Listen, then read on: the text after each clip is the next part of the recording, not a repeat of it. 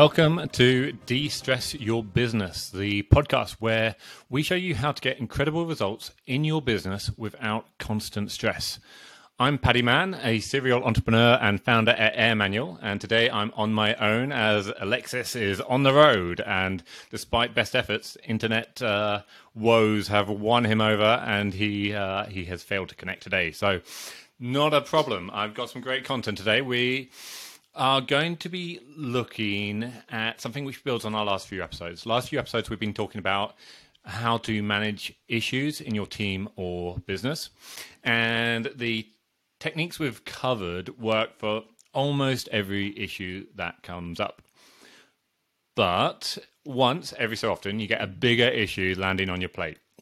This is the kind of issue that poses an immediate and significant threat to your business it can't wait for the next meeting. It needs your attention now. So, in this episode, I'm going to be looking at how to respond to these, what we call incidents, how to avoid them becoming a huge stress point for you, your team, and your customers. So, to start off, uh, what kind of issues am I actually talking about here? Um, I said it, this this doesn't apply to most of the issues. Most of the issues that you have on a day to day basis, you can pick up and and manage using the the process that we've we've described where essentially you want to capture it you want to avoid derailing your team uh, and then when you have meetings you can review it as a team um, and and take the next steps but as we said these are the types of issues that can't wait for the next meeting so some examples. It could be that your website has gone down, and particularly if your website is a big source of your revenue, of your business, that your customers need to see it. Website's gone offline. You can't wait until the next meeting tomorrow. You need to jump on it. Uh, another example, uh, perhaps a laptop might be yours, might be uh, your co-founders or colleagues. It's been stolen, and it's got some client confidential data on it. This is something that you you need you need to park all the other goals that you're working on, and you know you need to jump on it. A third example I put out there. What about a team member who's posted a offensive social media post, and you've just realised that customers have become aware of it? Again, this isn't business as usual. You're going to want to jump on this incident. So uh, these are the big ones. These are the ones where um, it can you may be used to fighting kind of small fires in your business. These are the big fires. These are uh, the the ones that can cause immense amounts of stress for you, for your team, and if you don't manage it well, it will cause a lot of pain for your customers as well. Um, now, hopefully, these aren't the ones that come up so often. Well, certainly not as often as your smaller issues. Um, something that I've observed over time, over the last 10 years of, of running businesses, is that they, they seem to. we, we have a phrase in England about a bus doesn't turn up and then suddenly two turn up at once. With issues, uh, sorry, with incidents, we tend to find that they come in, uh, uh, don't come for a very long time. And actually, at this point, I don't think we've had one in six months, eight months, maybe more. But when they do come, you, it's so often that we tend to see two or three in a short amount of uh, time, and it can cause real havoc. It can really um, screw up your your goals that you're trying to achieve in that two week period or in the quarter. It can cause a lot of stress for the team who get frustrated both at um, the the stress of the incident, but the feeling of not making progress because of the the derail. So let's say that one of these incidents has occurred. Where do you want to be as a uh, as a business owner, as a business leader, so that you can respond to it in a way that uh, it won't completely remove the stress, but it minimizes the stress for your team and for yourself, uh, and it can greatly reduce the impact and potential stress for your your customers. Well, as you as you would expect, there is a, a fairly standard way that bigger businesses would handle this, uh, and that even as a small business, you can be putting a, a system, a process in place to make this really easy for you and your team to know exactly what to do every time it happens.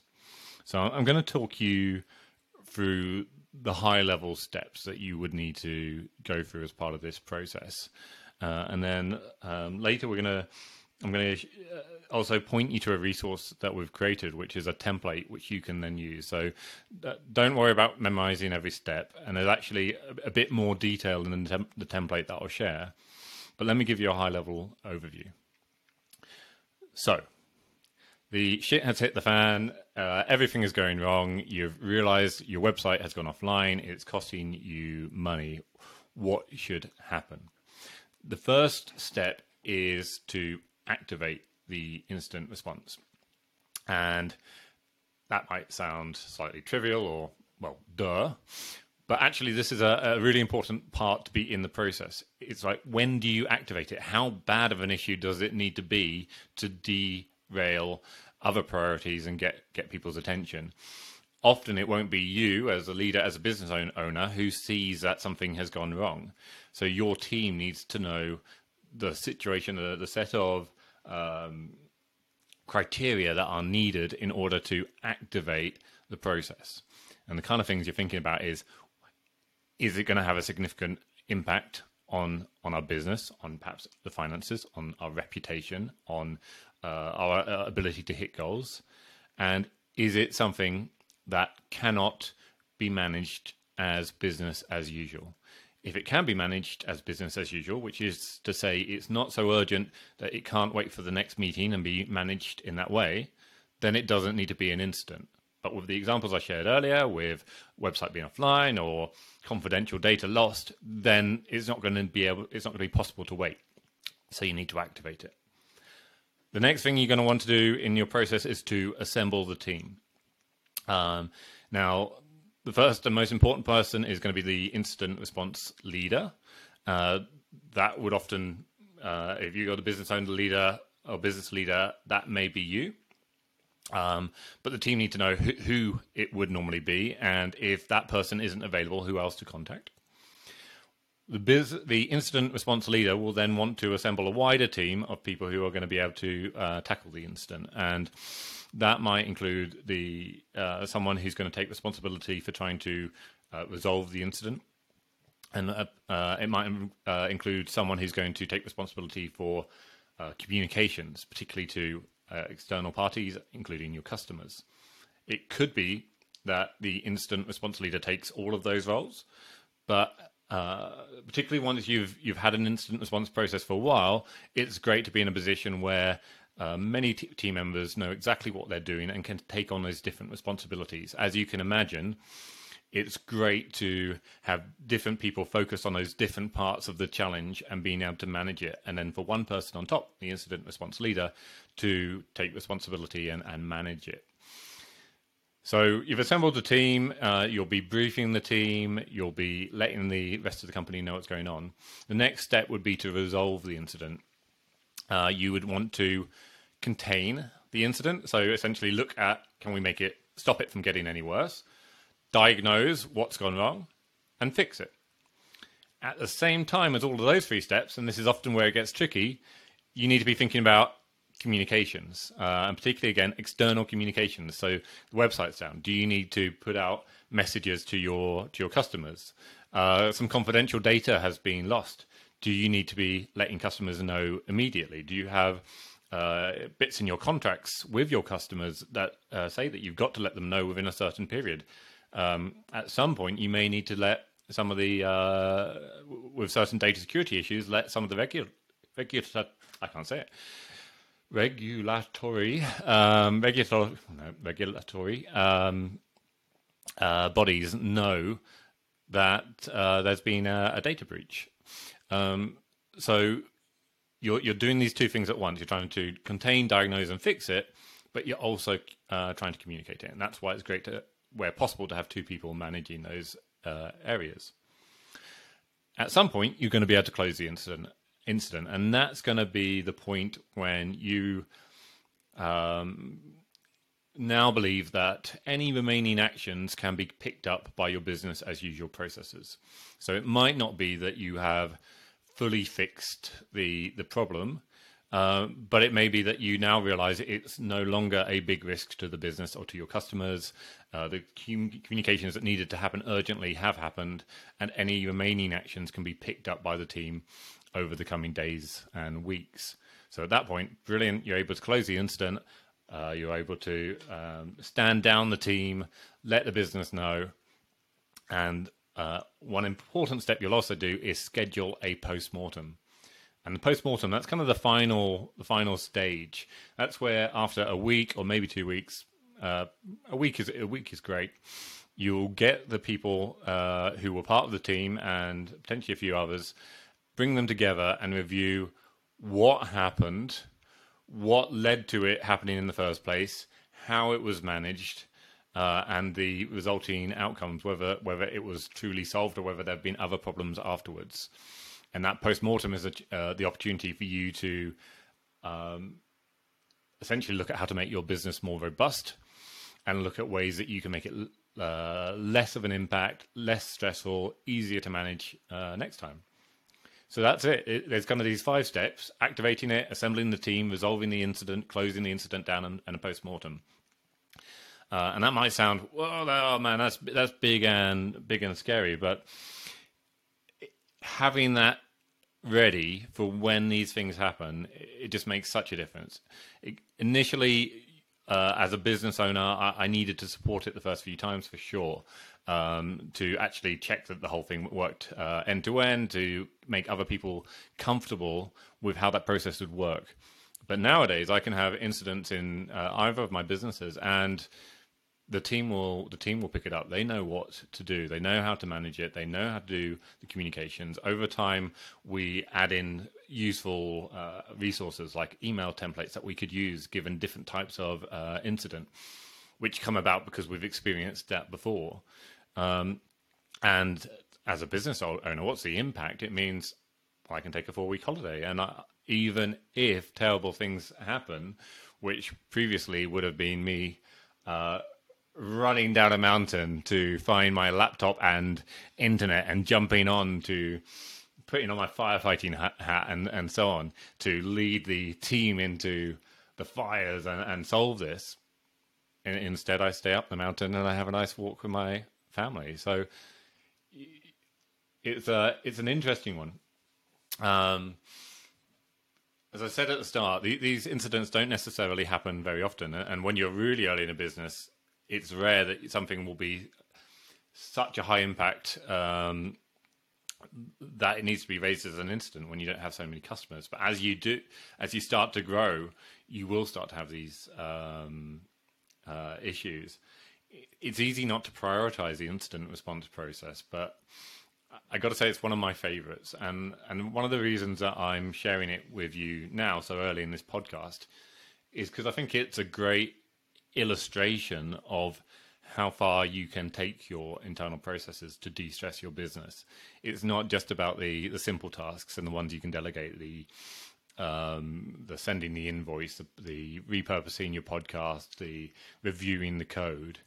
It's the you can put processes and systems to basically handle any eventuality. And this is an example where whatever happens, whatever disaster strikes, you're giving your team and business a, a way of handling it in a uh, low stress. Of course, there's going to be uh, some stress, some sinking feeling. Someone might have made a mistake, but to do it in a structured way where they're confident in the steps that they need to take, uh, the way that it needs to be communicated, when it can be st- stood down, whether it needed to be raised in the first place. And that just makes a huge difference. It just gives the team confidence in what they're doing. They they don't need to worry um, worry about it. And, something that comes from the post mortem process is we would always review that and look at where we can improve our processes. Again, uh, as we shared the other day, never assume it's a people issue. Always look for the systems. And so the, the team are always comfortable that there will be a post mortem, that we will be um, working out what went wrong and caused the incident in the first place, and that we'll be taking steps uh, after that to uh, make our make the business more robust, put more processes in, put better alerts in, provide better training, whatever. And that's just incredibly reassuring to them to know that yes, something went wrong today, but the same thing shouldn't go wrong tomorrow. Uh, final final point I'll uh, I'll just quickly share is uh, okay. What about training? So you you create your incident response process uh, and tell that you know there's a, a, document a checklist that the team can follow when it happens. But that's going to be pretty scary for the team the, the first time time around. So what about what about training? Now, ideally, uh, what you want to do is kind of do a, a training session and, and, you know a kind of a uh, you could have a, a, fake incident. You could get the whole team gathered around. You could go through the steps uh, and and really model it out. And this is something that they they recommend um, uh, as part of data security um, best standards and, and practices, and uh, and generally is a, a great thing to do. Now, I'm not going to say that that isn't a great thing to do. But I'll say the reality in, in most mill businesses is that it's very difficult to uh, take the whole team out for a, a, big chunk of a day or a week to to plan this event, to do this big test, uh, and and check that everything run, runs smoothly. Uh, I'll say what we've done in practice is that we know that incidents do occur. Uh, we expect a few of them to happen every year. I think our, our, our average in our company is about once every three months. Uh, typically, we'll get three at once and then a, a, big break before the, before the next one. But it's about once every three months that there'll be something um, of this nature. And so we'll we'll use the actual incidents to to train the team. And so uh, we'll make sure that someone experienced is there initially which is what would happen if you didn't have this process anyway. You'd essentially need the, the most senior team members to, to jump in, parachute in, and, and fight the fire. Instead, it's going to be the senior team member uh, who's going to guide them through the checklist that you've created. And you help them through that process to understand what's going on. You want to make sure that you are involving the team in the incidents um, so that they get exposure to it. Even if they might not be contributing uh, a huge amount, get them to see what it looks like so that they can do the next time. And if there's anything that needs to be improved, then that will be picked up in the in the post mortem. Okay, uh, I hope that's useful. I did share that we've created a, uh, a template so that uh, we've got a really structured incident response process that you can use in your own business. Uh, the process is frankly awesome. I say that because I, I, helped with it myself. Um, there will be a link in the show notes or a comment if you're looking in LinkedIn, uh, LinkedIn Live. Uh, with this template, and you can just take that and start using it today. It will take you through those five steps activating it, the process, assembling the team, resolving the incident, closing it, and the post mortem. It will take you through those steps with a bit more detail about how to do each one and specific steps to, to go through. Now, as our regular listeners know, we run a weekly webinar. It's uh, all about how to free up 15 hours per week and remove the constant stress of running a business without slowing down growth. We're running it every Wednesday at 1 p.m. UK time at the moment, and you can find out more and register at www.airmanual.co forward slash webinar. That's www airmanual.co co, forward slash webinar. Uh, final note: If you are, particularly if you're listening to the, the podcast, which is uh, going to be launched a little bit after this this uh, this episode, we're going to ho- hopefully launch next week. As a new podcast, we need your help. It makes a huge difference early on um, if you can get uh, some honest reviews it helps the podcast get more visibility, uh, and it'll help more people to, to, to hopefully take a lot of value from this podcast. So, if you've found this valuable, please go and leave an honest review. It'll take you thirty seconds or a minute, and uh, I will be indebted to you and uh, owe you a, a pint or, or a, a, drink of whatever you like uh, the next time that, that we meet. Um, so, appreciate any help we can get, and until next time have fun.